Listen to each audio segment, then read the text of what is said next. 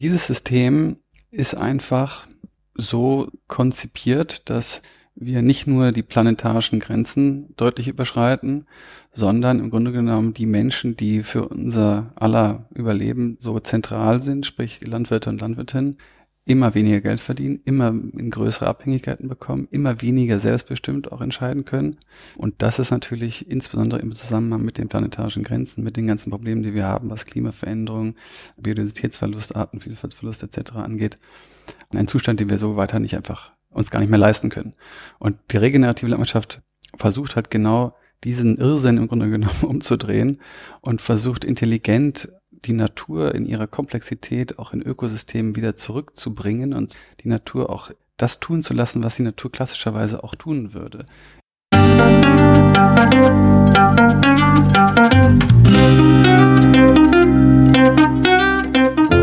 Schön, dass du wieder reinhörst. Ich begrüße dich ganz herzlich bei Ich, wir alle, dem Podcast und Weggefährten mit Impulsen für Entwicklung. Wir bei Shortcuts laden interessante Personen ein, die uns zu den Themen Selbst, Team und Werteentwicklung inspirieren. Für mehr Informationen zum Podcast und zur aktuellen Folge schau vorbei unter www.ichwiralle.com. In den Shownotes deines Podcast-Players findest du außerdem zusätzliche Infos zum Gast, den Inhalten dieser Folge und zu Shortcuts. Ich bin Maike Schäbitz, Redakteurin und unser heutiger Gast ist Benedikt Bösel. Er ist Gründer und Geschäftsführer von Gut und Bösel bei Berlin. Das Team von Gut und Bösel testet und entwickelt unterschiedliche Formen der regenerativen Landwirtschaft. Hierbei handelt es sich um einen ganzheitlichen, systemischen Ansatz mit dem Potenzial, vielen unserer globalen Probleme sehr wirksam zu begegnen. Denn er fördert grundsätzlich die Wiederherstellung und Verbesserung der Böden und der Natur. Benedikt schildert in diesem Gespräch, warum eine unserer besten Chancen, nachfolgenden Generationen eine lebenswerte Welt zu hinterlassen, dort liegt, wo sich der Erhalt des Lebens entscheidet, bei der Produktion von Lebensmitteln. Bevor das Gespräch beginnt, noch ein kurzer Hinweis zu unseren Angeboten. Auf ichwiralle.com slash Angebote findest du unsere aktuellen Workshops und Ausbildungen zu den Themen Selbst, Team und Werteentwicklung. Und jetzt wünsche ich dir ganz viel Inspiration und Freude beim Hören. Audio ab.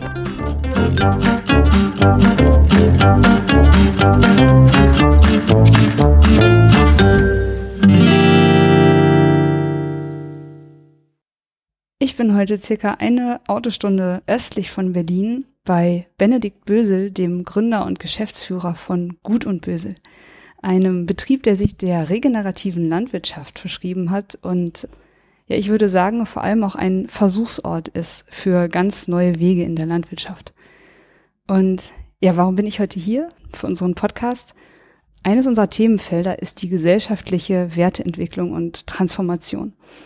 Und ich bin zuletzt über den Film mit dem Titel Kiss the Ground darauf aufmerksam geworden, dass die Bodengesundheit ein, ein riesiger Hebel für einige unserer großen globalen Probleme ist, wie zum Beispiel die Klimakatastrophe, die sinkende Artenvielfalt und auch unsere menschliche Gesundheit, von der man, glaube ich, sagen kann, dass sie auch gerade hier in den westlichen Industrienationen seit vielen Jahrzehnten wieder abnimmt. Und nach Zahlen vom Umweltbundesamt sind 37 Prozent der weltweiten Landflächen landwirtschaftliche Nutzfläche. Und damit ist die Landwirtschaft der größte Flächennutzer und birgt, würde ich sagen, ein riesiges Heilungspotenzial. Und genau über diese Wege und die Chancen dorthin möchte ich heute mit Benedikt sprechen. Hallo Benedikt, ja. schön, dass du dir Zeit genommen hast. Ja, vielen Dank. Äh, freut mich hier dabei zu sein und schön, dass du da bist. Das hast du sehr schön eingeleitet. Benedikt, möchtest du vielleicht kurz zu Beginn einmal umreißen, was ihr hier macht bei Gut und Böse? Mhm. Ja, wir sind ein Familienbetrieb, eine Stunde östlich von Berlin, bewirtschaften circa 1000 Hektar Landwirtschaft, machen da ökologischen Getreideanbau. Dazu kommen nochmal circa 2000 Hektar Forst. Das Ganze machen wir mit ähm, um die 20 Mitarbeiter, Mitarbeiterinnen. Und was den Standort im Grunde genommen ausmacht, ist eben dieser extreme Sandboden, der einfach nicht besonders gut Wasser aufnehmen oder auch nicht besonders gut speichern kann und gleichzeitig eine extreme Trockenheit. Also wir haben schon historisch hier immer wenig Niederschlag gehabt. Das ist jetzt nochmal deutlich extremer geworden in den letzten Jahren.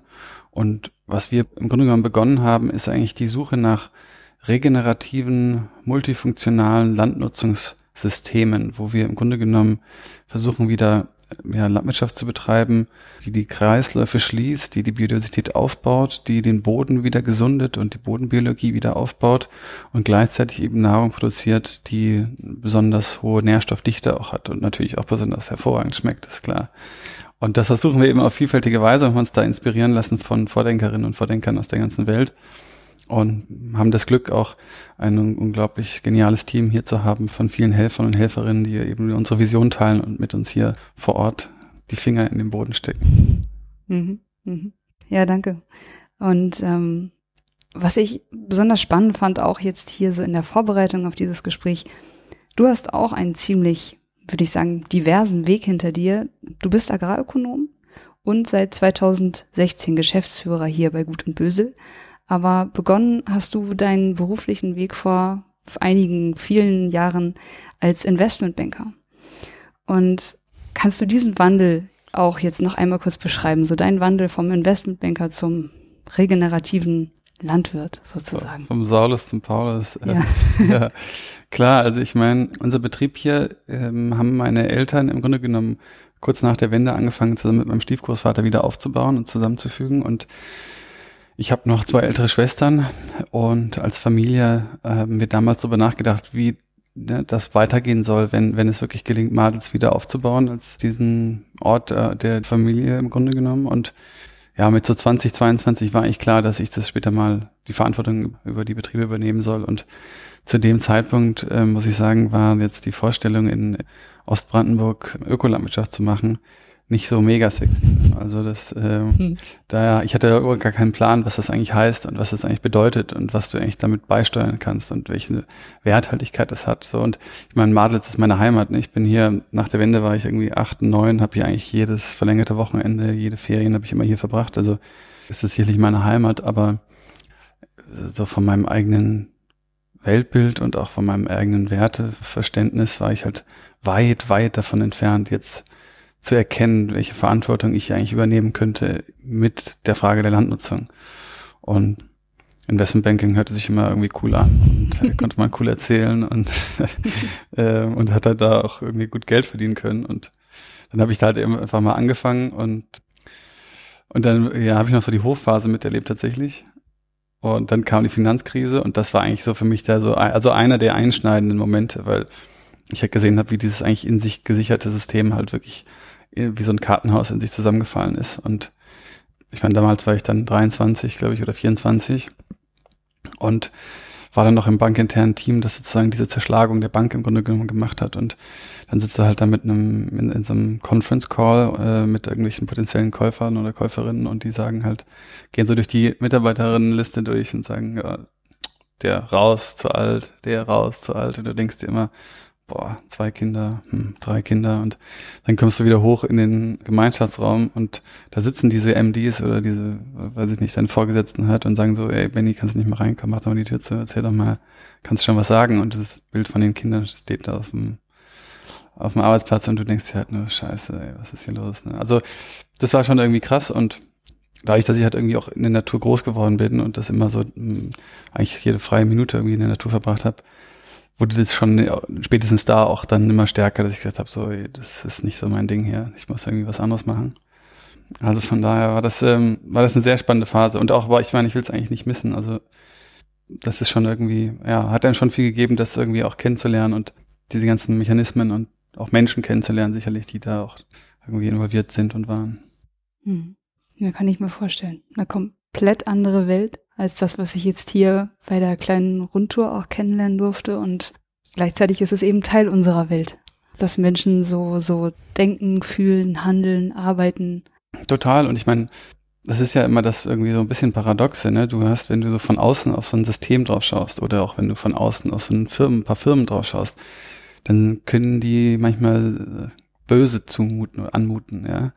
Aber das sind ja auch alles Menschen so. Und wenn du mit den Menschen sprichst, die sind auch nicht immer in line sozusagen mit der Philosophie des Unternehmens und die verstehen auch, dass das Unternehmen gewisse Schwächen oder Probleme hat und die fühlen sich manchmal auch nicht wohl in ihrer Haut. Ne? Und ich glaube, es hat mir total auch, oder es hilft mir auch total heute, diese Erfahrung damals gemacht zu haben, weil es irgendwie nochmal klar wird, dass es halt wirklich einfach immer um das Thema Mensch geht und Menschen geht. So eine Firma ist nicht irgendwie ein anonymes Konstrukt von irgendwie irgendeiner einem bösen Plan oder irgendeiner Interessensgemeinschaft, sondern es sind einfach Menschen. Und wenn wir, ich glaube insbesondere, wenn es darum geht, die großen Herausforderungen, die wir eigentlich als Gesellschaft irgendwie jetzt mal langsam versuchen sollten zu lösen oder zumindest konkret zu lösen. Wenn es darum geht, dann ist halt extrem wichtig und das merke ich halt in den ganzen der ganzen Landnutzungsfrage viel mehr als auch in anderen Bereichen, dass wir halt das inklusiv machen und dass wir die Leute mitnehmen und dass wir die Menschen ansprechen und auch emotional irgendwie berühren und das halt nicht schaffen, indem wir uns abkapseln und sagen, ich habe jetzt meine Lösung und ich weiß, wie es geht, sondern wir Lösungen finden, wie wir die anderen alle mitnehmen können, weil wir schaffen es halt nur gemeinsam. Und von daher, ja, war das schon irgendwie auch rückwirkend nochmal ganz, ganz lehrreich halt, ne, weil die Frage ist immer, was muss man machen oder wie, wie muss man es äh, verpacken, dass du halt die Leute nicht verlierst, ne, weil, ja, ich springe jetzt schon ein bisschen vor, aber ich finde es immer einen total wichtigen Punkt, ne, wenn wir über das Thema Landwirtschaft sprechen.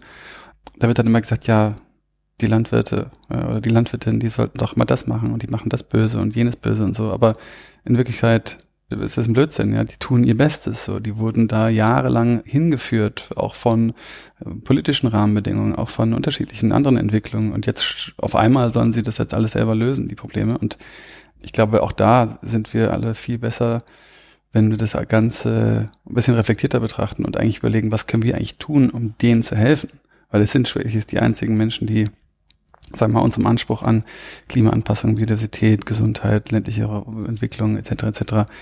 eigentlich irgendwie gerecht werden können. Aber jetzt, ich schweife ab, es tut mir leid. Ja, nein, überhaupt nicht, überhaupt nicht.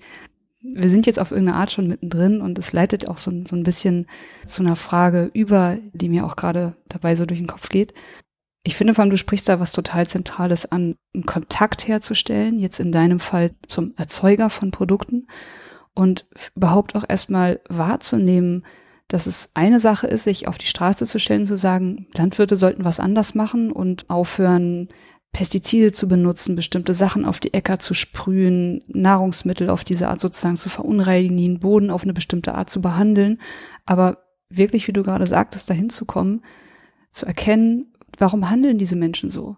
Und in was für systemischen Zwängen befinden die sich zwischen Preisen zwischen Endverbrauchern, die auch an vielen Stellen vielleicht noch nicht erkennen können, warum bestimmte Produkte einen bestimmten Wert haben oder einen bestimmten Preis brauchen, damit sie vernünftig erzeugt werden können, nachhaltig regenerativ erzeugt werden können. Und deswegen sitzen wir ja hier gemeinsam, um eben für dieses Thema auch zu sensibilisieren und, und da den Horizont sozusagen zu erweitern. Und welchen lokalen und globalen Problemen können wir denn mit regenerativer Landwirtschaft begegnen? Du hast ja eben schon so einige davon auch kurz mal so angerissen. Kannst du noch einmal so ein bisschen konkreter formulieren, warum regenerative Landwirtschaft? Was ist das Zentrale daran und warum geht das auch ein Stück weit über Nachhaltigkeit hinaus? Ja, also das ist natürlich immer eine Frage, die sehr standort- und kontextspezifisch betrachtet werden muss, ne? weil es gibt im Grunde genommen eben nicht Schema F. Es gibt nicht die eine Lösung, die überall anwendbar ist, sondern es muss halt immer sehr standort- und, und kontextspezifisch dort geschaut werden, was dort der beste Weg ist. Grundsätzlich ist halt nur so, dass wir halt ein Ernährungs- und Landwirtschaftssystem entwickelt haben, in dem wir einfach exploitativ mit dem Ökosystem ausgehen. Ne? Das heißt, wenn du es dir vorstellst, das ist im Grunde genommen horizontal Monokultur, eine Ernte im Jahr. Wenn das unsere Vorstellung von Landnutzung und die Produktion von Nahrung ist, wird uns die Natur immer bekämpfen, denn eine Monokultur ist unnatürlich. Das würde so nie in der Natur stattfinden. Das heißt, wir haben ein System entwickelt und das als Krönung der Schöpfung, wenn du so willst, wo wir etwas pflanzen, von dem wir wissen, dass es von der Natur bekämpft wird, weil es eben unnatürlich ist. Und dann kommt eine Krankheit und dann kommen irgendwelche Insekten und dann fahren wir darüber mit teuren, synthetisch hergestellten Mitteln, um dem wiederum sozusagen zu bekämpfen. Und dieses System ist einfach so, sag mal, konzipiert, dass wir nicht nur die planetarischen Grenzen deutlich überschreiten, sondern im Grunde genommen die Menschen, die für unser aller Überleben so zentral sind, sprich die Landwirte und Landwirtinnen, immer weniger Geld verdienen, immer in größere Abhängigkeiten bekommen, immer weniger selbstbestimmt auch entscheiden können. Geld wird da verdient in der Branche, aber nicht von den Landwirtinnen und Landwirten. Und das ist natürlich insbesondere im Zusammenhang mit den planetarischen Grenzen, mit den ganzen Problemen, die wir haben, was Klimaveränderung, Biodiversitätsverlust, Artenvielfaltsverlust etc. angeht, ein Zustand, den wir so weiter nicht einfach uns gar nicht mehr leisten können. Und die regenerative Landwirtschaft versucht halt genau diesen Irrsinn im Grunde genommen umzudrehen und versucht intelligent die Natur in ihrer Komplexität auch in Ökosystemen wieder zurückzubringen und die Natur auch, ja, das tun zu lassen, was die Natur klassischerweise auch tun würde. Eben durch das Integrieren von Bäumen in, in, in eine Bewirtschaftung, durch das Integrieren auch von Tieren in die Bewirtschaftung, um dieses ganze, die Kreisläufe zu schließen, aber auch eben Pflanzengesellschaften zusammenzubringen, eben keine Monokulturen, gleichzeitig auch den Boden zu schützen, also immer wieder zu schauen, dass der Boden eben begrünt ist, dass man aber gleich wieder in ein intelligentes System eingebunden hat. Ne, heute machen wir so viele irrsinnige Sachen, die kann man sich eigentlich gar nicht vorstellen, dass wir die machen. Also wenn man das von außen betrachten würde, würde sich sagen, was machen die denn da? Also ähm, da gibt es gute Beispiele. Ich meine, das Thema, wie wir Kühe im Grunde genommen halten, ne? das ist eigentlich eines der perversesten und interessantesten Beispiele gleichzeitig. Aber ähm, ich lasse mal die Beantwortung der Frage hier stehen. Mhm.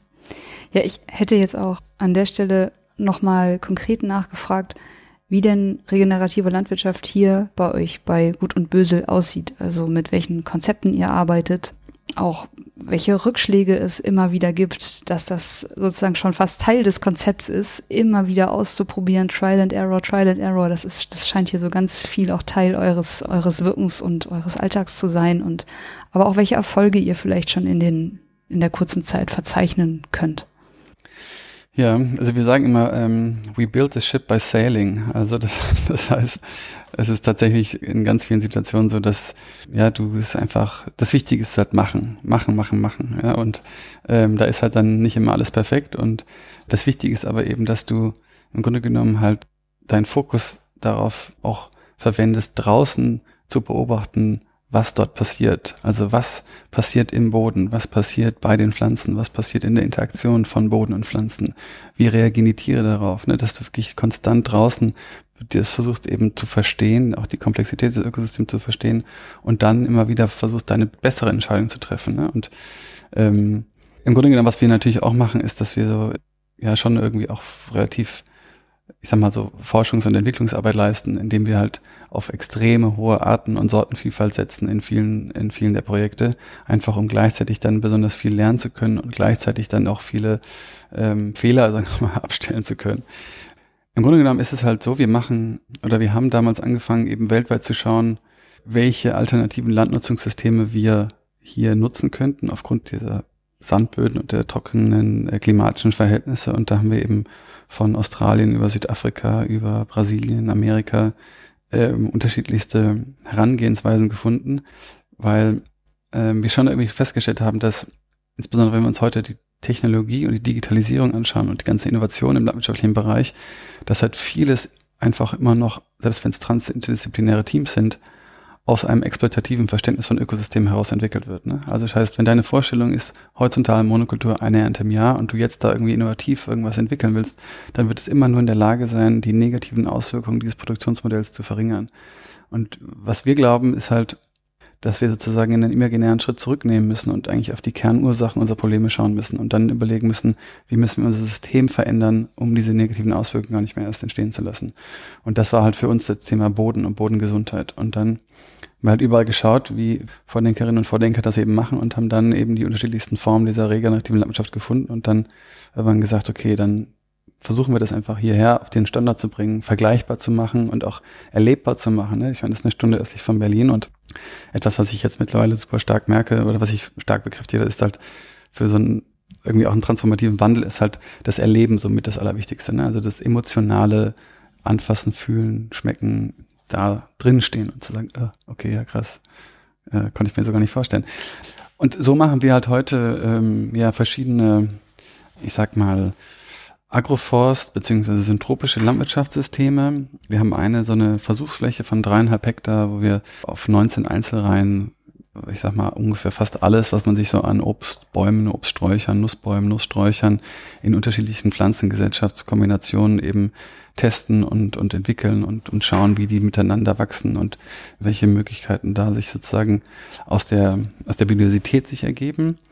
Ähm, ja, und das haben wir, oder das werden wir jetzt diesen Winter weiterentwickeln mit einem Saatsystem, wo wir insbesondere über Saatgut arbeiten wollen. Dann dazu kommt noch diesen Winter ein, äh, ein Laubweidesystem für Kühe und das ergänzt über Speierling, Elsbeere und Walnuss. Und dann haben wir eben das ganze Thema ganzheitliches Weidemanagement, wo wir eben mit Kühen und Hühnern im Grunde genommen ja, versuchen eigentlich aktiv Humus im Boden aufzubauen. Also die Kuh sozusagen als, als Klimaretterin, nicht als Klimakillerin. Da können wir gleich auch nochmal drüber sprechen, wenn du willst. Aber es gibt eben, ne, wenn wir auch hier die Natur im Grunde genommen so lassen, wie sie wäre, wenn wir es nicht versuchen zu kontrollieren, sondern in ihrer natürlichen Ausprägungsform versuchen zu begleiten, dann kann eine Kuh eigentlich durch das Beweiden von Zwischenfrüchten, Untersaaten oder Grünlandflächen und einer gewissen Managementlogik folgend mehr Kohlenstoff im Boden speichern, als sie über CO2 oder Methan ausstoßen kann. Das gibt wahrscheinlich gleich einen Aufschrei, aber davon abgesehen ist das eben eines der Projekte, die wir weiterführen und da natürlich auch insbesondere das Thema Nährstoffkreislauf schließen. Dann machen wir verschiedene Kompostierungsverfahren, wo wir im Grunde genommen Reststoffe versuchen zu kompostieren und zwar jetzt nicht in solchen riesen Mengen, sondern wirklich ganz klein gedacht. Da geht es insbesondere um Bakterien und Pilzstämme, die wir dann wieder nutzen, um Saatgut zu beschichten, um darüber die Mikrobiologie dann im Boden anzuregen. Ähm, wir haben Land verpachtet an ein Pärchen, die heißen Acapulco. Ganz tolle Leute, die bei uns einen Marktgarten machen, auch wieder mit dem Hintergrund auf Bodengesundheit, Nährstoffdichte in der Nahrung, Geschmack der Nahrung. Und dann haben wir noch regenerative Weihnachtsbäume, genau, wo wir einfach auch da versuchen, einfach anders über so ein System nachzudenken. Ne? Also wie können wir die Natur anders verstehen und anders denken oder anders beobachten und ich meine, wir sind ein großer Betrieb am Ende des Tages, ne? Und wir wollen natürlich, oder alles, was wir machen, ist schon, also der, der Grund, warum wir es machen, ist zum einen, weil wir es uns nicht leisten könnten, es nicht zu tun, sicherlich, weil ne, wir haben halt langfristig werden wir hier in Brandenburg einfach, werden die Probleme eher größer werden. Ne? Wir haben dieses Jahr schon ein extrem mieses Jahr gehabt mit ASP, Geflügelpest, Corona, Trockenheit.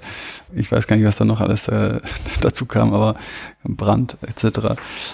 Und das wird jetzt nicht leichter. Das heißt, wir wollen sicherlich für uns auch Lösungen finden, aber insbesondere was uns antreibt, ist halt irgendwann zeigen zu können, dass diese multifunktionalen regenerativen Systeme einfach ökonomisch, ökologisch und sozial Vorteile bringen zu aktuell anderen bestehenden Systemen und diese Informationen und dieses Wissen aber auch dann entsprechend Open Source zur Verfügung zu stellen, einfach weil wir uns auch nicht leisten können, halt noch so mega lange mit einem falschen System zu arbeiten. Ne? Und ich sage das zwar mit aller Überzeugung, aber ohne jetzt sagen zu wollen, dass irgendein anderes bestehendes System falsch ist. Das maße ich mir nicht an oder will ich mir nicht anmaßen, denn dafür ist sozusagen die Komplexität und die Anforderungen eines jeden Ortes und landwirtschaftlichen Betriebes so hoch, dass die Leute das dann immer schon ganz gut selber einschätzen können. Aber grundsätzlich, glaube ich, gibt es ganz viele Potenziale, die wir noch nicht erkannt haben und da muss, ähm, ja, muss man halt was machen. Mhm.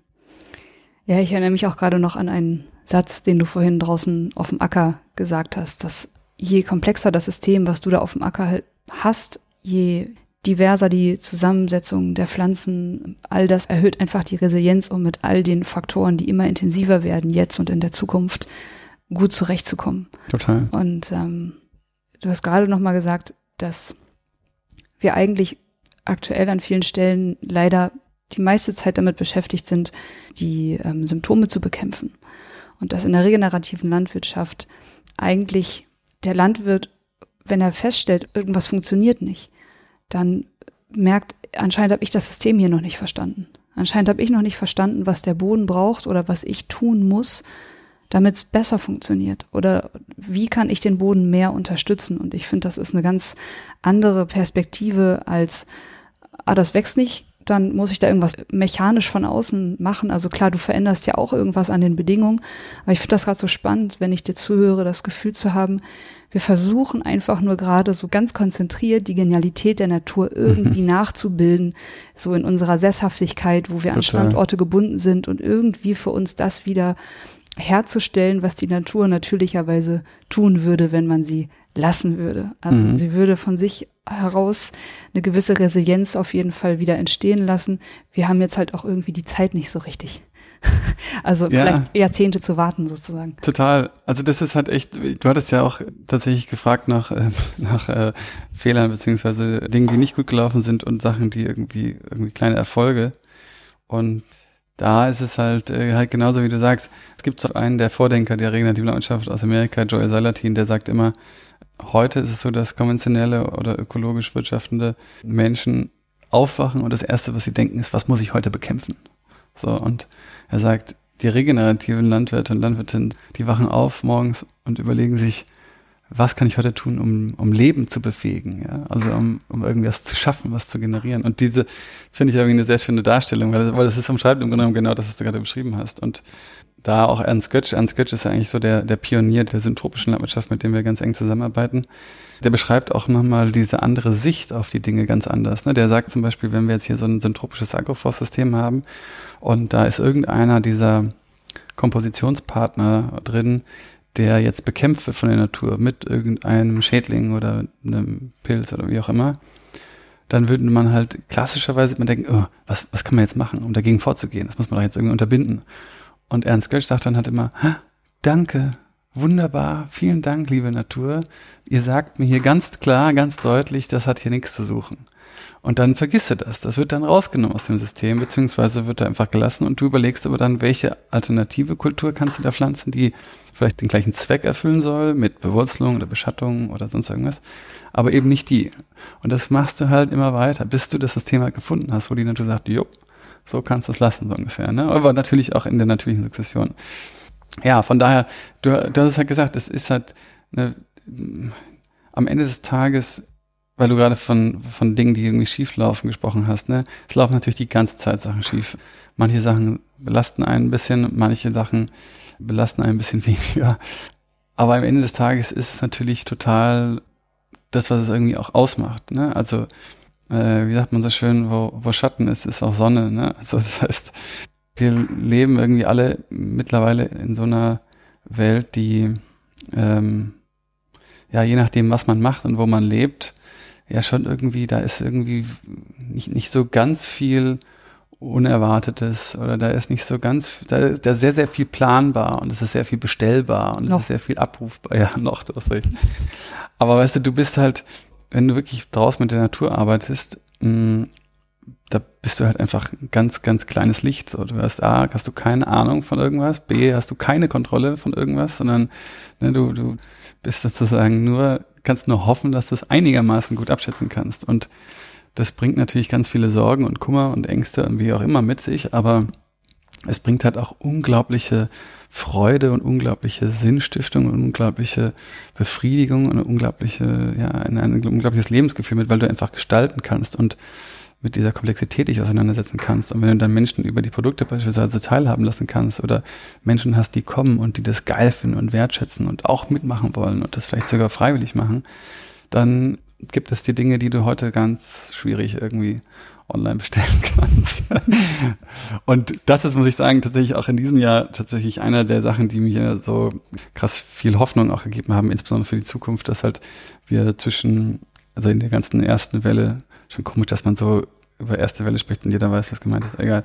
Ähm, dass wir halt unsere ersten, oder dass wir die, unsere Agroforststreifen weitergepflanzt haben und so einen Aufruf im Internet gemacht haben, nach dem Motto, wollen Bäume pflanzen, brauchen Hilfe. Und es kamen halt einfach so viele Leute. Ich habe irgendwie drei Tage mein Telefon nicht stillgestanden. Und ja, und es war halt wirklich Leute so unmittelbar aus der Region, Leute aus Berlin, so der, der klassische Techie mit irgendwie Leuten komplett wirklich Gesellschaftsquerschnitt, wenn du so willst, die alle miteinander gequatscht haben, die alle die gleiche Schönheit, die gleiche Wertschätzung, die gleiche ja, Freude an dem eigentlich erlebt haben, was sie da gemacht haben in Bezug auf Bäume pflanzen. Ehrlicherweise, ich habe eigentlich immer nur Bier gekauft und Suppe gekocht, aber die anderen auf jeden Fall Bäume gepflanzt. Und du halt gesehen hast, ey, wie wichtig es ist und wie sehr die Menschen dort abgeholt werden und was es auch irgendwie spirituell darf man gar nicht so sagen, aber äh, im Grunde genommen total einen spirituellen Zusammenhang hat, wenn deine Hände im Boden sind. Du weißt einfach, ey, da komme ich her. Also das macht irgendwie total viel Sinn und ich glaube, das wird viel, viel stärker noch in der nächsten Zeit. Und ähm, Corona wird da irgendwie auch nochmal einen, einen Schub, glaube ich, gemacht haben oder langfristig einfach nochmal einen Einfluss drauf haben, weil wir einfach checken, dass es halt so nicht weitergehen kann. Hoffe ich. Ich teile deine Hoffnung total und auch, auch diese Beobachtung. Und klar, und das, wie immer, es braucht Zeit. Ja. Du hast jetzt gerade schon, schon ganz vieles genannt, womit sich ein Landwirt auseinandersetzt oder was auch seinen, seinen emotionalen Alltag sozusagen mitbestimmt in all dem Ausprobieren und all dem Vor und Zurück. Und eben auch so, wenn ich das so richtig rausgehört habe, auch einfach so diese Bewusstheit über einen Kontrollverlust. Also wenn ich darüber, wenn ich eigentlich mein Ziel beim Aufwachen ist, wie du es gesagt hast, so wie kann ich Leben unterstützen, dann gebe ich all das, was ich vorher als Landwirt in der Hand hatte, an Pflanzenschutzmitteln, an Dünger, an was auch immer, das gebe ich aus der Hand und tausche das gegen meine Beobachtungsgabe und gegen meinen Willen oder meine Hingabe, mich mit dem Land zu beschäftigen. Und da wäre jetzt auch noch mal so meine Frage, wie können wir alle, auch gerade wir Endverbraucher zum Beispiel, aber auch was braucht es an, an systemischen Veränderungen, um Landwirte für diese Form der regenerativen Landwirtschaft wirklich zu begeistern und eben auch zu befähigen und dieses viel, viel aufwendigere Konzept, oder vielleicht ist es am Ende gar nicht aufwendiger, aber für dieses Konzept zu, zu begeistern und das umzusetzen. Ja, ähm, das ist tatsächlich eine der großen Fragen. Also, mm, und das ist natürlich super komplex. Ich sag mal so, ich würde am liebsten jetzt erstmal einmal was zu der Situation von Landwirten und Landwirtinnen aktuell, sagen wir mal so, in unserer Bubble, sagen wir mal hier irgendwie sagen um erstmal die Schwierigkeit aus deren Perspektive auch so ein bisschen äh, abbilden zu können und dann versuche ich so ein bisschen auf andere Themen einzugehen. Ne? Also, weil ich sag mal, bei uns in der Region mit Sandboden, Trockenheit ist es so, den meisten Betrieben steht das Wasser bis zum Hals. Ne? Also das heißt, die kämpfen jeden Tag, muss überleben. Von denen kannst du jetzt nicht erwarten, dass die irgendwie anfangen, irgendwie grüner zu denken oder sowas. Die, die ganz andere Sorgen. Dann hast du Betriebe, die haben gute Böden und genug Wasser, die verdienen eigentlich ganz ordentlich Geld so, life is good. Warum sollen die jetzt da viel ändern? Ne? Das muss man auch sagen. Da ist einfach die, die Nöte noch nicht so groß. Und dann hast du einen Riesenteil dazwischen, die viel, viel weiter schon heute sind, was biologische Alternativen angeht, was Bodenschutz angeht, was Untersaaten, Zwischenfrüchte angeht, die aber Gefangene ihres Systems sind. Ne? Denen wurde in den letzten Jahren immer weiter gesagt, spezialisiert euch, wir wollen auf dem Weltmarkt produzieren. Wir haben immer mehr investiert in Spezialisierung und sind extrem verschuldet. Das heißt, selbst wenn du zu deiner Bank gehst und sagst, naja, ich möchte jetzt hier ein bisschen mehr Tierwohl für meine Tiere, der Bank ist das doch völlig wurscht. Die wollen ihre Annuitäten und das zwar quartalsweise. Das funktioniert so nicht. Das heißt, es ist gar nicht so, dass jetzt Landwirt oder Landwirtin einfach sagen können, oh, okay, doch, ihr habt alle recht mit den Öko- und Sozialthemen, da fange ich jetzt mal an. So, das funktioniert halt nicht. Das ist ein, braucht Zeit und du brauchst Planungssicherheit und du brauchst ganz viele Sachen. Gleichzeitig ist es so, dass wir natürlich jetzt auch durch den politischen Diskurs kommen natürlich irgendwelche Themen auf, ja, Verbot von irgendwelchen, ich sag mal, synthetischen Hilfsmitteln für Landwirte und Landwirtinnen. Die sind auf einmal nicht mehr gewollt und werden dann gesperrt, aber ohne den Landwirten und Landwirtinnen da irgendwie eine Lösung anzubinden oder irgendeinen monetären Ausgleich sozusagen anzubieten. Und das geht natürlich auch überhaupt nicht. Du kannst ja jemanden aus seiner Profession nicht ein Instrument wegnehmen und sagen, na gut, jetzt guck mal, wie du weitermachst. Das funktioniert natürlich auch nicht. Ne? So, und dann muss man auch wissen, dass natürlich das Thema Landwirtschaft so wahnsinnig emotional aufgeladen ist und zwar völlig zu Recht. Die Landwirte und Landwirtinnen in den aller, allermeisten Fällen das ist ja für die eine Berufung. Das ist ja nicht ein Beruf, wo ich, oh, ich gehe jetzt um neun hin und oh, heute mache ich irgendwie ein bisschen früher Pause. So. Nee, das ist Tag ein, Tag aus. Du bist jeden Tag konfrontiert mit deinen Entscheidungen. Die Tiere sind äh, sozusagen von dir abhängig. Alles ist im Grunde von dir abhängig. Alles Last lastet auf dir. Du hast die komplette Verantwortung, weil meistens übernehmen sie immer Verantwortung für Menschen noch weiter im ländlichen Raum, spielen also eine große Rolle im, in, in, auch im Gefüge im ländlichen Raum und sind sozusagen natürlich, das ist ja deren Leben und Brot und deren Familien, das hängt alles von dieser einen Profession, deren Berufung eben ab. Das heißt, in so einem System zu sein und in den meisten Fällen wahrscheinlich seit 10, 15, 20, 30 oder länger auch eine gewisse Form der Landwirtschaft selber ja auch kultiviert zu haben, vielleicht auch durch die Eltern vorgegeben oder wie auch immer. Und jetzt kommen Leute, die gar keine Ahnung davon haben und die sagen dir, ach, kannst du nicht mal das machen und eigentlich solltest du doch noch das machen. Und übrigens, das könntest du auch, aber das finden wir nicht gut, dass du das machst. So, ist doch total verständlich, dass Landwirte und Landwirtinnen sagen, ey Leute, wisst ihr was, ihr habt sie doch nicht mehr alle. Einfach nur anmaßend. Total. So, das heißt, wir müssen uns natürlich, und zwar gesamtgesellschaftlich, da, und da geht es natürlich auch um die Verbände, da geht es um die Politik, da geht es um aber auch natürlich die Industrie, da geht es um wirklich uns und um die essenden Menschen oder Kunden und Kundinnen. Wir müssen uns fragen, hey, was können wir tun, um Landwirten und Landwirtinnen zu helfen, den ganzen neuen Ansprüchen, die jetzt noch dazugekommen sind, gerecht zu werden, während sie die ganzen Ansprüche, die wir eh schon hatten, auch noch erfüllen müssen. So, und da reden wir natürlich, dann kommen wir jetzt in einen riesen Potpourri von Themen, die aus meiner Sicht eben nicht gut laufen. Das eine ist Thema, das Thema Wissenschaft. Wir brauchen unabhängige Wissenschaft, die bedarfsorientiert versucht, Probleme zu lösen und nicht irgendwie sich, äh, sagen wir mal, hauptsächlich versucht eben Citations in englischsprachigen Journals zu bekommen oder irgendwie sich über das Einwerben von Drittmitteln, die unter uns auch nicht vom Familienbetrieb aus Oberammergau kommen, äh, zu, zu bemühen. Wir brauchen unabhängige Beratung, also nicht alles nur Beraterinnen und Berater, die rumlaufen und auf ihre eigenen Produkte beraten. Das finde ich moralisch total verwerflich. Wir müssen über Finanzierungsinstrumente sprechen, die anders für Landwirte und Landwirtinnen aufgebaut werden, einfach aus einem Verständnis heraus, dass die Aufgaben erfüllen, die weit über das hinausgehen, was äh, andere äh, Bereiche sozusagen übernehmen. Ne? Wenn es um äh, auch, auch Ausbildung ästhetisch äh, und natürlich den ganzen Umweltschutzthemen angeht, dass du beispielsweise, wenn du eine Dürre hast, halt in dem Jahr keine Annuitäten zahlst. Das wäre absolut möglich. Das kann man ja auch leveragen, das Risiko aus Banksicht. So, dann müssen wir unbedingt über das Thema Verteilung von Land sprechen. Ja, also Zugang zu Land. Ja, ich meine, in, in Brandenburg gibt es noch halbstaatliche Unternehmen, die, die für die, den Landverkauf zuständig sind, die verkaufen heute nach Höchstgeboten. So, in der heutigen Zeit wird nach Höchstgebot verkauft. Das ist eigentlich auch schwer verwerflich. Naja, es gibt noch echt einen ganzen Haufen von Themen. Das ganze Subventionsthema ist natürlich auch nicht so, so ganz gut gelöst. Auch da könnte man versuchen, nochmal anders zu denken.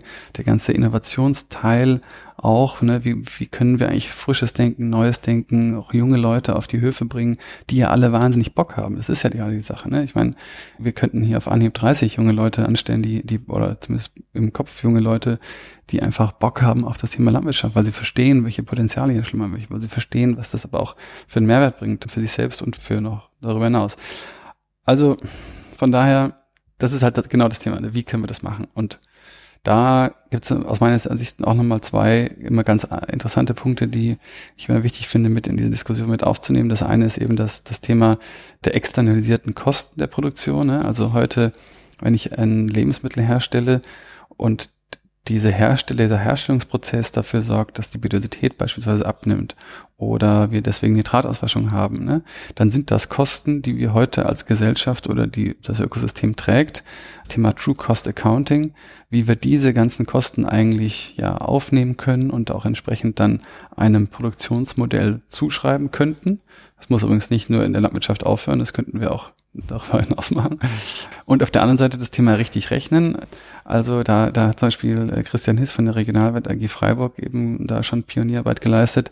Einfach der Versuch zu sagen, wir übernehmen heute schon als Landwirt oder Landwirtin eigentlich Aufgaben oder tun auch Dinge für den, für die Werthaltigkeit unserer Betriebe, die heute aber gar nicht dort aufgenommen werden als solches. Ne? Also wie kann man solche Dinge eben auch bewerten? Also das heißt, es gibt ganz, ganz viele Ansätze, es gibt unglaublich tolle Initiativen auch schon überall und mh, die Frage ist wirklich, wie, wie schaffen wir es jetzt gesellschaftlich?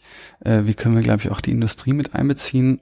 Da bin ich halt immer der Meinung, wir müssen es halt äh, ja, kommunikativ machen, wir müssen es kooperativ machen, wir müssen sie sozusagen mit einbeziehen und meine Hoffnung ist irgendwo auch, dass immer mehr verstehen, dass sie sich im Grunde einfach gar nicht leisten können, es nicht zu tun. Ne? Also ähm, neulich habe ich mal mit Kagel gesprochen oder mit Rabobank oder halt wirklich auf der ganzen Welt agierende Firmen, bei denen auch sicherlich nicht alles Gold ist. Und die fangen natürlich jetzt auch drüber nachzudenken und zu sagen, hey, wir müssen irgendwie doch ganz schön konzentriert mal drüber nachdenken, wie wir die Böden eigentlich schützen können. Und das muss nicht immer, sagen wir mal, aus idealistischen Gründen passieren. Das passiert natürlich auch, weil die sich um ihr eigenes Geschäftsmodell Sorgen machen. So, und das ist aber auch wieder ein Potenzial. Das müssen wir natürlich auch als solches verstehen. Ne? Das heißt, dann werden auf einmal ökologische oder auch soziale Zusammenhänge werden fester Bestandteil von einer Nachhaltigkeitsstrategie, weil du es dir eben nicht leisten kannst, das nicht zu tun.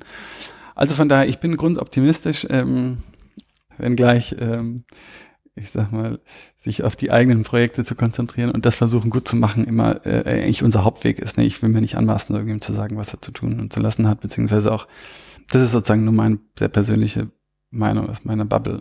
Mhm. Ja. ja, also und wenn es am Ende der Punkt ist, den du gerade nanntest, es sich nicht leisten können, es nicht zu tun, also selbst wenn das erstmal die Initialzündung ist, was zu verändern, habe ich ganz viel Hoffnung, dass, also ich gehe mal davon aus, die meisten Menschen, wenn sie hinter einen bestimmten Punkt mal gegangen sind, können sie nicht zurück. Mhm. Und wenn sie erkennen können, dass ein bestimmtes Handeln, wenn sie sozusagen allem wieder beim bisschen beim Aufblühen zugucken können, dann wollen in meiner Hoffnung und in meiner vielleicht auch etwas naiven Idee, ich denke, dann wollen die meisten Menschen nicht zurück, weil sie wie all die Menschen, Total. die euch beim Bäumepflanzen geholfen haben oder wer auch immer, einfach die Schönheit dessen erkennen können und sehen, dass sie sozusagen zum Leben beitragen. Ja, ja es ist genau wie du sagst. Also ich muss wirklich sagen, ich glaube, das war für mich tatsächlich der entscheidendste Moment, wenn ich jetzt mal so zurückschauen würde, war gar nicht, als ich hier angefangen habe, sozusagen die Verantwortung zu übernehmen, war auch gar nicht, wo wir angefangen haben mit Wissenschaft und Startups und sowas hier zusammenzuarbeiten, sondern es war wirklich der Moment, als mir klar geworden ist, scheiße, diese ganze Diskussion und vieles dieser ganzen Entwicklung in Bezug auf Technologie und Digitalisierung, was Lampennutzung angeht, ist eigentlich immer noch fehlgeleitet, weil es immer noch aus dem falschen System heraus entwickelt wird. So, ich bin überhaupt gar kein Technologiegegner, ganz im Gegenteil. Ich glaube, das kann uns, das wird später der große Hebel sein, eigentlich die Sachen wirklich gut zu machen. Nur wir müssen halt vorher diesen imaginären Schritt zurückgehen und versuchen uns eben auf die Ursachen, die Kernursachen zu konzentrieren und zu überlegen, wie wir die verändern können. Und als mir klar wurde, krass, es gibt diese ganzen Systeme der regenerativen Landwirtschaft und mir klar wurde so geil, das ist eigentlich so der Beitrag, den ich persönlich leisten kann. Da, da geht es dann gar nicht mehr um mich oder um unseren Betrieb, sondern mein Beitrag zu ein, einer Welt im weitesten Sinne. Da hat sich halt alles für mich verändert, weil ich sozusagen meinen Fokus sich sozusagen von mir, wenn du so willst, auf gesamtgesellschaftlich Zusammenhänge verändert hat. Und in dem Moment wo ich meine Energie dann da reingebracht habe, auf einmal hat sich wie so ein Tor geöffnet. Mhm. Und ich habe da nur so gestanden und mir gedacht, wow, was ist denn hier los? Diese ganzen Leute und diese ganzen Initiativen und alle sind geil drauf und alle haben was krasses vor und dann sind dir wirklich nur, die, die Dinge haben sich einfach ergeben, die sind dir irgendwie auch dann in den Schoß gefallen. Also Leute, die du getroffen hast, per Zufall, die genau das mitgebracht haben, was du gerade brauchtest, aber halt alle vereint über eine gewisse Wertevorstellung, einen gewissen Zielhorizont, also eine Zielvorstellung von, wir wollen was verändern, wir wollen was tun. Und daraus ergibt sich auf einmal so viel. Und ganz wichtig finde ich immer auch das zu erwähnen, auch ökonomisches Potenzial. Ne? Dass wenn, wenn du da einmal sozusagen dich geöffnet hast und gesehen hast, was du entwickeln kannst darüber, dass du nicht nur an dich selbst denkst und nicht über das eigene Portemonnaie, sondern weit darüber hinaus, dass, dass sich eigentlich im Grunde genommen alles verändert. Und wenn du das einmal gesehen hast, kannst du gar nicht mehr zurück. Ne? Das ist wie so eine Welt, die du einmal wahrgenommen hast und danach weißt du einfach, dass es die gibt. Mhm. Und da ist es, glaube ich, halt total wichtig, halt auch rauszuarbeiten, dass wenn wir über das Thema Ökologie, über Soziales etc. etc. sprechen, dass das halt nicht immer Verzicht ist, dass das halt nicht ein T-Shirt ist, das im Nacken kratzt, dass das halt nicht, weißt du, was ich meine, sondern dass das ein geiles, angenehmes T-Shirt ist und dass das ein, dass du da äh, im Zweifel auch irgendwie, äh, äh, weiß ich nicht, ökonomische Potenziale realisieren kannst, aber die, die kannst du realisieren und gleichzeitig geile Sachen noch machen, ja, und da gibt's ja viele Firmen als Beispiele. Und ne, dahin müssen wir die Menschen halt bringen und auch die Firmen bringen und zu sagen, hey, geil, wie, ich kann mich für was einsetzen, was allen hilft und trotzdem hilft's auch mir das macht doch total viel Sinn. Also das ist tatsächlich auch eine ganz große Hoffnung von mir, dass Menschen immer mehr darauf kommen. Und die Frage ist natürlich, wie schaffst du es jetzt aus deinem Alltag da rein? Ja. Ähm, aber it's possible, I guess. Ja. Ich glaube auch gerade, du hast da gerade einen total zentralen Punkt angesprochen, dass wir uns, aber dafür muss man, glaube ich, die Erfahrung machen, ne, dass wir uns gedanklich aus dieser Verzichtslogik lösen können mhm. und eine andere Erfahrung machen. Denn das ist auch was, was mir oft berichtet wird oder was ich dann auch in solchen Momenten erlebe. Ich habe mittlerweile den komplett anderen Standpunkt an dieser Stelle. Ich glaube, wir werden immer reicher. Also im Sinne von ja sinnlichem Erleben, von Gestaltungsmacht im positivsten Sinne, von Mitwirken an was Gutem und ja, ich würde einfach sagen, es ist das Gegenteil von Verzicht, was wir empfinden, wenn wir diese Tür aufmachen und wenn es uns gelingt, aus unserem eigenen Kosmos, der sich nur um uns selbst dreht, mhm. dahin zu kommen, Teil von was Größerem zu sein und da mitwirken zu können. Ja, ja. Ja, total. Ja. Ich krieg da echt eine Gänsehaut, wenn du das so sagst, weil äh, ich sehe das halt, ja, genauso. Und halt, also hätte ich mich vor vier Jahren jetzt sozusagen sprechen gehört, hätte ich wahrscheinlich über mich selbst lustig gemacht. Aber ich glaube halt mittlerweile tatsächlich, dass es halt welches Wort man dafür benutzt, ist, ist, ist eigentlich wurscht, aber dass es halt wirklich sowas wie Energie gibt und so eine Art Universum. Weißt du, so, es ist nicht so, wenn du zu Hause sitzt und denkst, ja, okay, ich will jetzt auch was Gutes tun, so, dann passiert natürlich gar nichts, weil es wartet natürlich niemand auf dich, ne? Aber wenn du sozusagen die Energie aufbringst, einfach Sachen liest, machst, Menschen anrufst, anschreibst, tausend E-Mails schreibst, keine Ahnung, das kommt dann irgendwann zurück. Das ist so. Mit hundertprozentiger Sicherheit, ne? Ja, und das halt auch Leuten mitgeben zu können, das ist halt eigentlich einer der geilsten und krassesten Tipps. So, wenn du, so das klassische Beispiel ist irgendwie, bewirbst dich auf deinen ersten Job oder ein Praktikum. So, keiner hat Bock, da irgendwem zu sprechen. Du willst immer nur so Lebenslauf und CV und dann abschicken und hoffentlich schreiben die zurück und so bloß nicht mit denen sprechen. Aber wenn du erstmal verstanden hast, dass wenn du das nicht tust, sondern da anrufst und sagst, hey, das ist mein Name und deswegen finde ich euch geil und das will ich machen und das sind meine Ideen, kann ich mal vorbeikommen dass wenn du das bringst, ne, dass die dich dann einladen und sagen, hm, okay, die haben irgendwie, die Person hat irgendwie Energie, ist doch interessant, dann komm doch mal vorbei, so ungefähr. Ne? Und also naja, ich könnte jetzt da stundenlang darüber quatschen, aber das interessiert wahrscheinlich keinen. Ich glaube, ich verstehe deinen Punkt, auf jeden Fall. ähm, ähm, ich habe da jetzt auch noch so einen Punkt auf meinem, auf meinem inneren Zettel für dieses Gespräch, ja. den wir schon ganz, ganz oft angeschnitten haben, nämlich, dass ein ganz zentraler Punkt dieses Wandels, dieser Transformation ein soziokultureller Faktor ist, dass wir einen, ja, diesen Bewusstseinswandel brauchen und eben auch diese Rückkehr von Menschen aufs Land, dass wir Land leben und die Arbeit mit dem Boden, mit dem Land, dass wir das wieder als Wert anerkennen und positiv bewerten. Und ja, doch, du hast es auch genauso mit den Menschen erlebt, die jetzt für diese Pflanzaktion in der, in der ersten Welle vorbeigekommen sind. Und hast du da auch noch weitere Ideen, wie wir genau diesen Punkt weiter, weiter beflügeln können. Hm. Also, ähm, ja, also grundsätzlich bin ich der festen Überzeugung, dass im Grunde genommen der, der ländliche Raum die Zukunft ist. Ja, also, ähm, wenn ich mir auf der einen Seite anschaue, wie sich Städte weiterentwickeln und auch das Leben in der Stadt sich weiterentwickelt, auch was mich besonders sozusagen bestürzt macht, eigentlich zu sehen, wie wir immer krassere Parallelwelten innerhalb der Stadt aufbauen. Ne? Du hast ja so gut wie überhaupt gar keinen gesamtgesellschaftlichen Diskurs mehr innerhalb einer Stadt. Ne? Da musst du ja nur in einem anderen Stadtteil wohnen und hast schon nichts mehr miteinander zu tun, ganz geschweige von, der eine ist in der Realschule und der andere ist in der Hauptschule oder wie auch immer. Ne? Also das finde ich ganz, ganz besorgniserregend.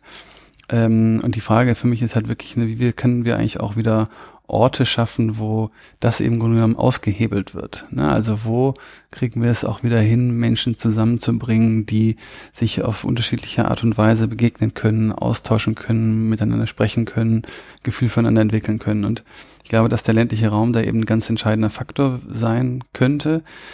Da denke ich natürlich gleichzeitig auch immer das Thema Bildung und Ausbildung und, und Kultur, insbesondere natürlich von jungen Menschen oder, oder Kindern und die Frage, wie kann man das auch wieder in den, in den Alltag hineinbringen, ne? weil auch dieser ganze gesellschaftliche Wandel auch zwischen Stadt und Land ist die Frage, ob die Energie, die du aufwenden würdest, jemandem das zu versuchen, dabei wiederzubringen, der irgendwie schon 25 oder 30 ist, ob das nicht eher mühsam ist oder ob du nicht sagst, hey, wir fangen eigentlich an mit den Kindern und bei den, bei den ganz jungen äh, Menschen da irgendwie eine Verbindung zu Natur und zum Land und zur ländlichen Region aufzubauen, weil bis jetzt hat noch jedes, und zwar jedes kleine Kind, das hierher kam, sich über die Kühe gefreut und über einen Traktor gefreut und wollte das alles genau wissen und wollte Eier sammeln.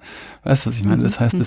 Das wurde uns ja nur abtrainiert. Wir sind ja so, wir kommen da ja her. So, mhm. verstehst du, was ich meine? Mhm. Deswegen, ich glaube, gerade da ist es einfach äh, so, dass wir mh, mm, doch auch, auch da von einem ganz großen Wandel sozusagen stehen. Da wird nicht auch äh, jetzt nicht, nicht die ganze Stadt äh, jetzt nur noch rausfahren, aber du musst halt einfach irgendwo anfangen und ich glaube schon, dass es da ganz, ganz viel Potenzial gibt und du merkst ja auch, wie ganz viele Menschen jetzt schon eben drüber nachdenken, ja, neues Wohnen, neues Arbeiten im ländlichen Raum, eine neue Konzeption von Dörfern, Mehrfamiliengeneration und, und Zusammenarbeit und Coworking und alles irgendwie auch noch mit Landnutzung, der Ernährungsmittelproduktion und sowas verbunden. Also da gibt es ja auch schon ganz viele Initiativen. Und dann kommt natürlich dazu, dass du im ländlichen Raum natürlich noch Entfaltungsmöglichkeiten hast und Entfaltungsspielraum. Und da geht es auch so viel weiter als, als nur irgendwie äh, Primärproduktion. Da stinkt jetzt nach Gülle oder sowas, sondern du kannst auch Kunst hier machen und du kannst auch aus dem ländlichen Raum heraus Kunst machen. Wir haben am äh, 6. Mai haben wir so eine weiße Wurzel vor das Brandenburger Tor gestellt, so Banksy-mäßig, das war irgendwie auch, ähm, cool.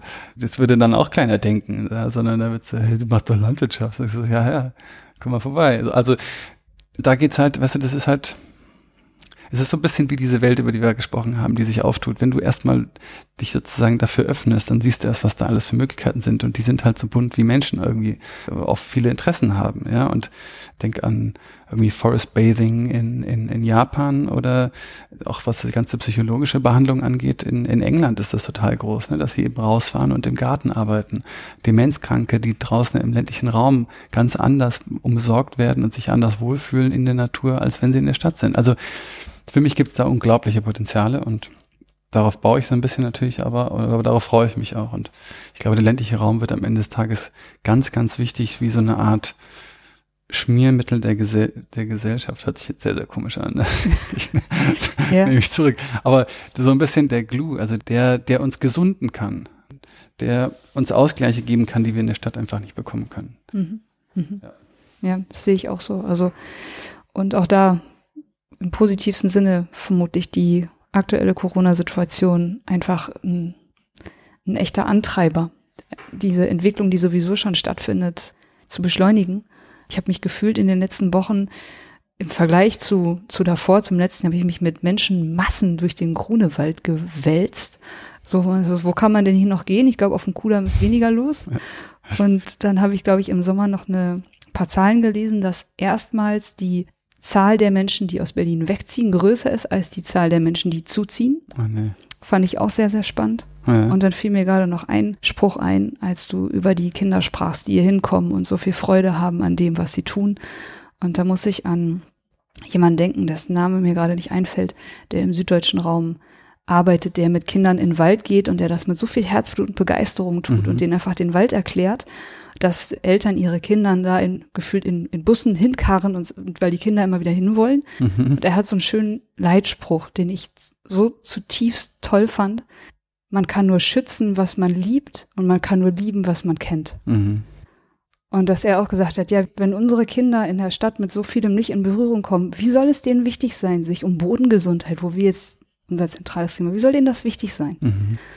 Und was passiert, wenn Kinder auf einmal wieder, ja, das tun können, was sie hier zum Beispiel bei euch erleben können, wenn sie mal hier sind. Und ja, das verändert schon so viel. Und trotzdem auch gleichzeitig finde ich das so spannend, dass du schilderst, hier kommen vielleicht Kinder hin, die das nicht so kennen und wo sofort intuitiv dann der Kontakt da ist. Und die sofort spüren, oh geil, hier passiert irgendwas Tolles. Mhm. Ja, total. Ja, so ein Wort wie YOLO wird irgendwie in Duden gepackt und wie der Hopf fällt dann raus. Und da denke ich mir auch immer so, ja, wie du es gerade gesagt hast, ne, du kannst dich nicht für etwas einsetzen, wenn du den Namen dafür auch nicht kennst. Du hast jetzt gerade noch so ganz viele tolle Potenziale des ländlichen Raums aufgezeigt. Und wie sind denn da so eure Perspektiven hier bei Gut und Böse so für die Zukunft? Für die ländliche Region oder für das Land als sozialen Raum? Ähm, ja, also ich meine, im Grunde genommen, was wir ja tun wollen, ist eigentlich halt Menschen dafür zu sensibilisieren und irgendwie auch, ja, dafür zu gewinnen, sich eigentlich in diesem ganzen Bereich der Landnutzungsfrage noch mehr einzusetzen, also von essenden Menschen über Leute, die vielleicht auch in dem Bereich arbeiten wollen oder sich was aufbauen wollen oder vielleicht auch kooperativ mit uns zusammenzuarbeiten wollen.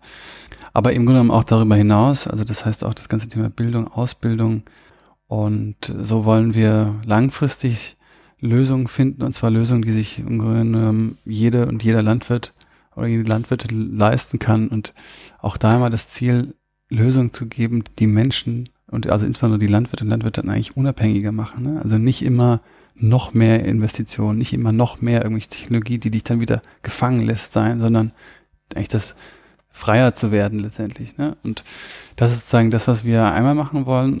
Gleichzeitig natürlich auch das, was wir heute an multifunktionalen Landnutzungssystemen versuchen zu entwickeln, in standardisiertes Wissen letztendlich umzuwandeln, um auch das verfügbar zu machen für Menschen, die sagen, ja geil, das will ich irgendwie auch machen, aber ich brauche dafür Werte, ich brauche dafür Erfahrungswerte, ich brauche dafür Daten, Deckungsbeitragsrechnung etc.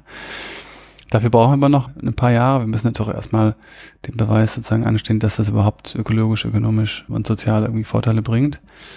Und dann versuchen wir natürlich schon noch irgendwie das Ganze gesamtgesellschaftlich mit voranzutreiben in, unserem, in unserer kleinen, in unserer kleinen Bubble, dass wir eben Menschen hier Tor und Tür sozusagen öffnen und denen zeigen, warum wir das machen und welche Begeisterung da mitkommt und jungen Leuten die Möglichkeit geben, auch irgendwie mitzu, mitzumachen oder teilhaben zu können und ähm, ja, auch irgendwo das Thema Bildung, Ausbildung, aber vielleicht auch über das ganze Thema Kochen, ne? also wie habe ich einen Zugang zu Menschen, um sie zu sensibilisieren für was es eigentlich heißt, einen gesunden Boden zu haben, gesunde Nahrung. Warum ist die gesund oder nicht gesund? Was hat mit dem Boden zu tun? Was hat das auch mit dem Geschmack zu tun? Also auch darüber zu kommen, auch da, ja, Menschen diese Werte auch wieder zu vermitteln. Also das ist sicherlich auch was, wo wir früher oder später über nachdenken wollen, das mit abbilden wollen und im Grunde genommen, ja, auch das Thema wissenschaftliche Begleitung und also es gibt einfach ganz, ganz viele Sachen, die wir heute alle so versuchen parallel zu machen und, und alles so ein bisschen machen und alles, nichts davon ist so richtig institutionalisiert, sondern wir machen einfach Dinge, weil wir davon überzeugt sind, dass es wichtig ist, sie zu tun und dass es richtig ist, das zu tun, ohne jetzt das schon in die perfekten logischen Strukturen gebracht zu haben. Aber das wäre jetzt eigentlich so für uns der nächste Schritt, das mal irgendwie ordentlich alles zusammenzufügen, um ja einfach die, die Wirkung von den ganzen tollen Menschen, die halt hier sind und mit uns das machen, nochmal ein bisschen zu verstärken im Grunde genommen.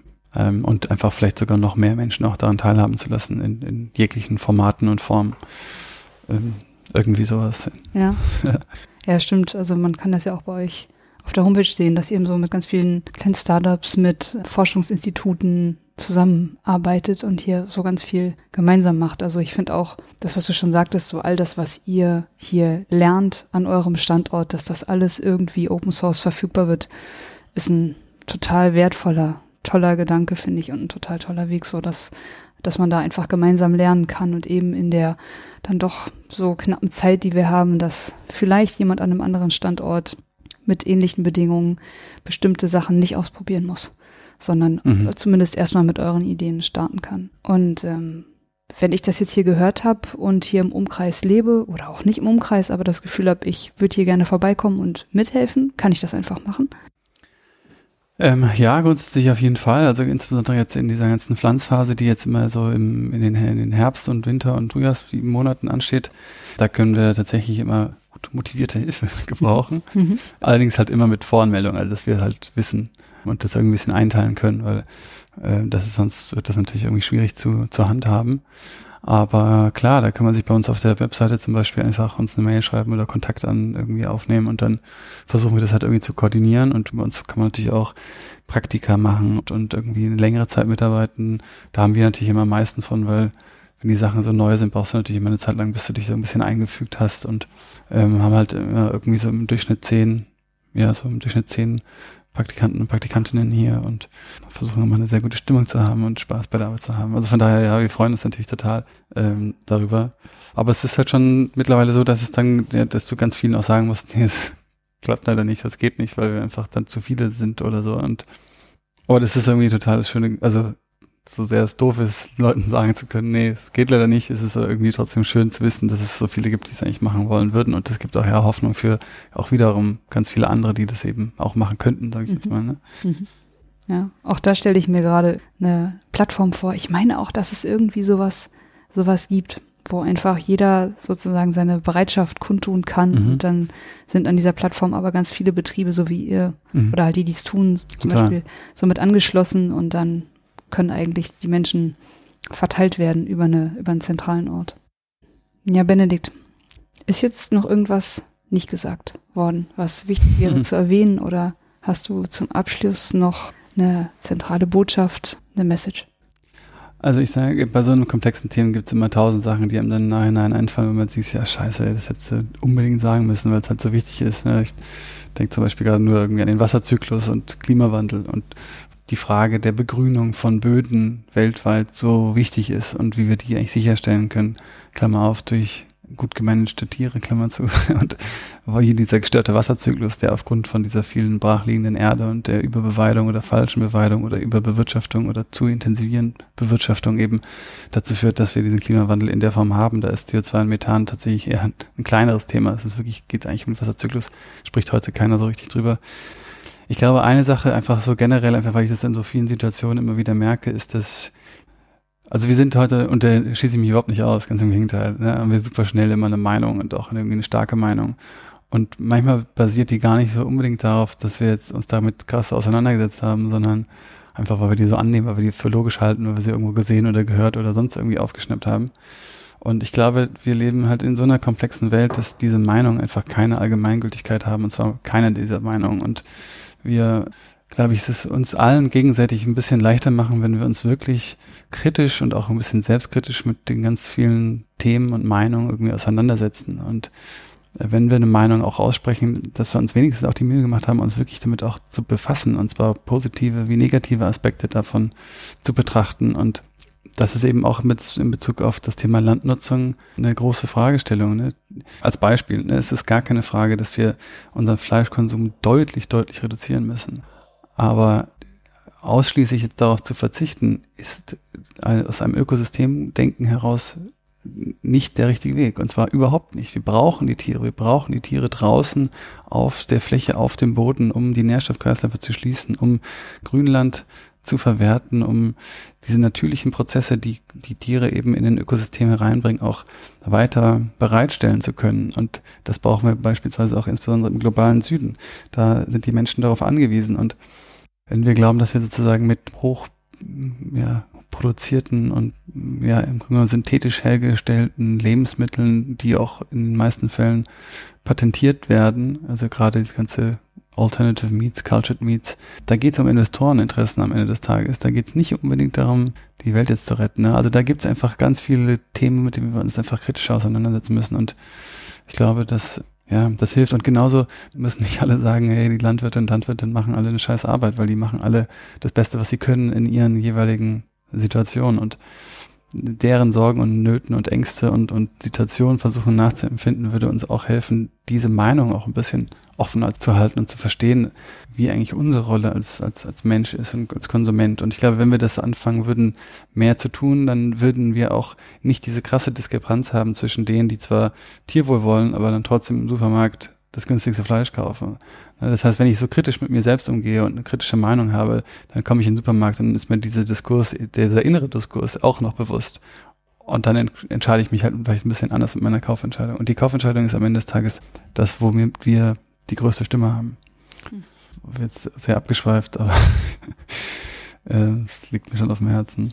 Ja, ja, ich glaube auch, also das so das vielleicht so von dir auch so als Schlusswort, dass wir auch als Konsumenten, als Käufer mit unseren Füßen sozusagen eine starke Entscheidungsmacht haben. Und ja klar, das, was wir nicht kaufen, das wird auch irgendwann voraussichtlich nicht mehr produziert oder anders produziert. Klar, das hat dann auch wieder viel mit Bewusstsein zu tun und Total. Ich meine, du entscheidest mit deiner Kaufentscheidung, wie die Natur aussieht. Punkt. Das ist so klar vorstellbar. Und das finde ich eigentlich mal so ganz, ganz interessant. Hm. Übrigens, da kommst du noch auf einen, finde ich, gar nicht unwichtigen Punkt. Man kann ja auch hier bei euch Produkte kaufen. Ja, absolut. Also wir haben jetzt äh, dieses Jahr wird es wirklich ernst das erste Mal und haben jetzt die ersten Produkte, die wir jetzt angefangen haben zu verkaufen. Halt aus unserer syntropischen Agroforst haben wir jetzt 21 verschiedene Kartoffel, seltene Kartoffelsorten, die wir in der Markthalle in Berlin verkauft haben und ähm, auch über das eine oder andere Restaurant und noch bei Original Unverpackt. Und ähm, ja, haben wir auch Apfelsaft, wir haben jetzt Eier, die werden auch über die gleichen Kanäle vermarktet. Und das fängt jetzt alles bei uns so ein bisschen an. Und nächstes Jahr geht's dann schon munter weiter, hätte ich jetzt was gesagt.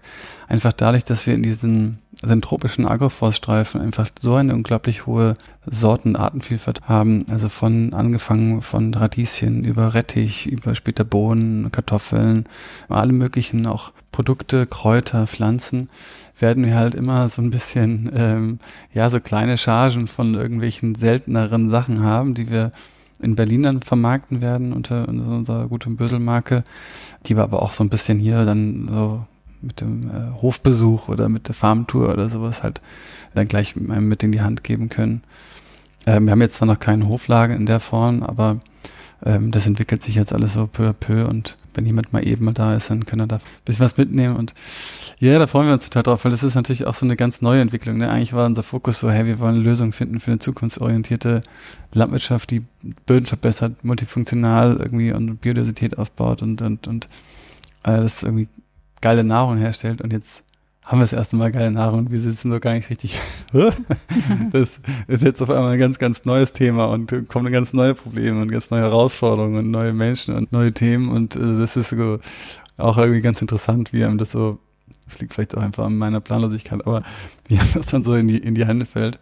Aber bis jetzt ist es halt so, dass die Menschen total davon begeistert sind, wenn wir halt die Chance haben, auch zu erzählen, wo das herkommt und warum das anders ist und das sicherlich preislich jetzt auch nicht so ganz günstig ist, einfach aufgrund dessen, dass wir natürlich viel mit der Hand machen und, und da, ich sag mal, extra viel Liebe reingeht und also, geht bei anderen sicherlich auch, aber ja, und es ist eigentlich dann total schön, wie die Menschen eigentlich so einen Strahlen im Gesicht haben und sagen, ey geil, sowas gibt's, war mir gar nicht klar. Und das ist eigentlich so, die Erfahrung hat auch Rosi zum Beispiel gemacht, eine bei uns aus dem Team, die gesagt hat so, hey, ich erzähle den Leuten, dass die Aufgabe der Kartoffel eigentlich das Schützen der Baumsamen und der Jungbäume ist.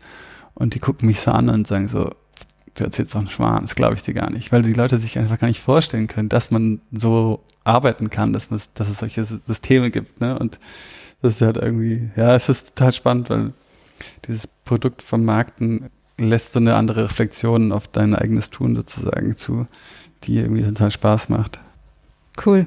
Na dann nimmt das jetzt ja richtig Fahrt auf. Ja, eins nach dem anderen. Wir sind, wie gesagt, wir sind ganz erst am Anfang und lernen jeden Tag, dass wir noch weniger wissen, was wir eigentlich eh schon dachten. Also von daher ist noch ein weiter Weg, aber das ist halt auch genau das am Ende des Tages, um was es geht, halt das Unerwartete, die Komplexität und ja, einfach bereit zu sein, zu anzupassen und einfach zu gucken, wie man es irgendwie bestmöglich machen kann. Cool. Benedikt, ich danke dir sehr für das Gespräch, für all die Einblicke, die du geben konntest. Ja, und vielen Dank, danke dir. Ich glaube, das Bewusstsein, von dem du jetzt zuletzt gesprochen hast, auch bei, bei vielen von uns Konsumenten im Kopf, ich bin optimistisch, dass das durch dieses Gespräch deutlich gestiegen ist für alle, die es bis hierher sich angehört haben. genau, also dass da jetzt einfach deutlich mehr Bewusstsein ist auf dem Weg im Supermarkt und vor allem auch noch dann, wenn man da ist, sich vielleicht für ein anderes Produkt zu entscheiden, vielleicht die direkt bei euch zu bestellen und sich über diese Macht, die da jeder von uns hat, wirklich bewusst zu sein. Ich danke dir und bis bald. Ja, danke dir. Alles Liebe. Ciao. Ciao. Das war eine Folge von Ich, wir alle, dem Podcast und Weggefährten mit Impulsen für Entwicklung. Wir bei Shortcuts begleiten und unterstützen Unternehmen bei der Entwicklung von zukunftsfähiger Führung, Kommunikation, Unternehmenskultur und Design. Mehr Infos zu unseren Angeboten, zum Podcast und der aktuellen Folge findest du unter www.ichwiralle.com. Wir freuen uns über dein Feedback zur Folge und deine Bewertung des Podcasts bei iTunes. Bitte stell uns gerne Fragen zum Podcast und mach Vorschläge für Themen und Interviewpartner, die dich interessieren würden. Und zu guter Letzt, schau gerne bei uns in Berlin-Kreuzberg vorbei. Wir lieben Besuch.